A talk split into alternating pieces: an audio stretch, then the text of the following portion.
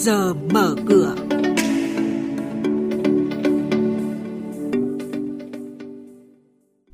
Thưa quý vị và các bạn, tỷ giá đô la Mỹ giảm mạnh, tuột mốc 23.300 đồng. Tăng cường bảo mật, hàng loạt ngân hàng thay đổi phương thức xác thực OTP từ ngày 1 tháng 7. Ngân hàng Thế giới dự báo kinh tế thế giới còn nhiều bất ổn đến năm 2021. Trên sàn giao dịch UPCOM tháng 6, nhà đầu tư nước ngoài mua dòng 188 tỷ đồng.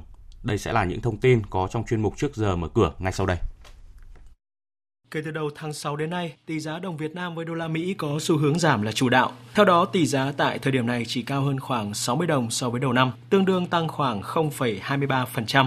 So với mức đỉnh đạt được hồi cuối tháng 5 vừa qua ở mức gần 23.500 đồng một đô la Mỹ thì tỷ giá đô la đã giảm gần 200 đồng. Nhằm tăng cường an toàn bảo mật trong cung ứng dịch vụ và tuân thủ quy định của Ngân hàng Nhà nước, hàng loạt ngân hàng thông báo thay đổi phương thức xác thực mã OTP, mã xác thực một lần trong các giao dịch ngân hàng điện tử từ ngày 1 tháng 7. Đối với khách hàng cá nhân, để sử dụng hạn mức giao dịch lớn hơn 100 triệu đồng một giao dịch và 100 triệu đồng một ngày, khách hàng sẽ phải đăng ký sử dụng phương thức xác thực một ứng dụng trên điện thoại di động. Ngân hàng Thế giới dự báo, kinh tế thế giới còn nhiều bất ổn đến hết năm 2021. Sau dự báo sẽ giảm tốc vào năm 2019. Tăng trưởng GDP toàn cầu dự kiến sẽ nhích lên 2,7% vào năm 2020 và 2,8% vào năm 2021 nhờ sự hồi phục ở các quốc gia đang phát triển và mới nổi. Tăng trưởng kinh tế toàn cầu dự báo sẽ chững lại còn 2,6% năm nay so với 3% vào năm ngoái do tình trạng yếu đi đồng loạt ở các quốc gia tiên tiến và cả các nền kinh tế đang phát triển cùng thị trường mới nổi chủ chốt ngay từ đầu năm. Quý vị và các bạn đang nghe chuyên mục Trước giờ mở cửa phát sóng trên kênh Thời sự VV1 từ thứ 2 đến thứ 6 hàng tuần. Thông tin kinh tế vĩ mô, diễn biến thị trường chứng khoán, hoạt động doanh nghiệp chứng khoán. Trao đổi nhận định của các chuyên gia với góc nhìn chuyên sâu, cơ hội đầu tư trên thị trường chứng khoán được cập nhật nhanh trong Trước giờ mở cửa. Trên thị trường chứng khoán, phiên giao dịch hôm qua, thị trường đã nỗ lực hồi phục nhưng ngay khi về mức tham chiếu, lực bán lại tăng mạnh. Kết thúc phiên giao dịch hôm qua, VN Index giảm 3,69 điểm xuống còn 961,98 điểm. Toàn sàn có 124 mã tăng, 171 mã giảm và 59 mã đứng giá. HNX Index giảm 0,63 điểm xuống 103,46 điểm.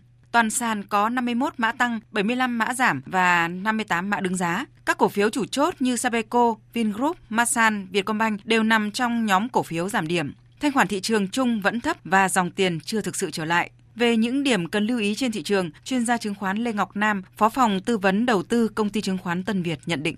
Tuần qua một vài phiên điểm số tăng cũng tương đối khá, vì vậy thanh khoản cũng chưa thực sự cải thiện nhiều và cũng là thời điểm một số các quỹ lớn chốt NAV.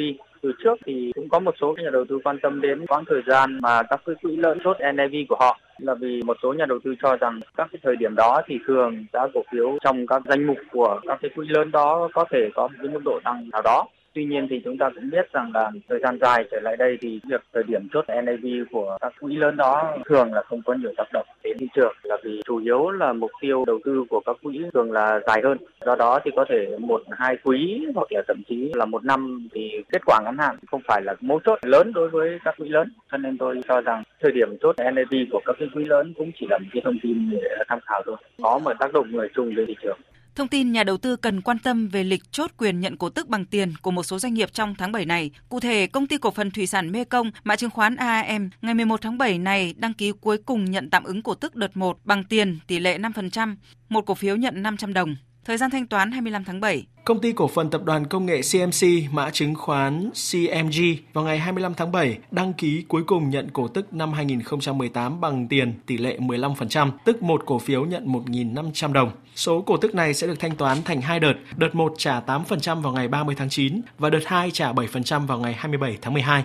Đồng thời, công ty cũng chốt danh sách cổ đông phát hành cổ phiếu thưởng do thực hiện tăng vốn cổ phần từ nguồn vốn chủ sở hữu tỷ lệ hơn 4%.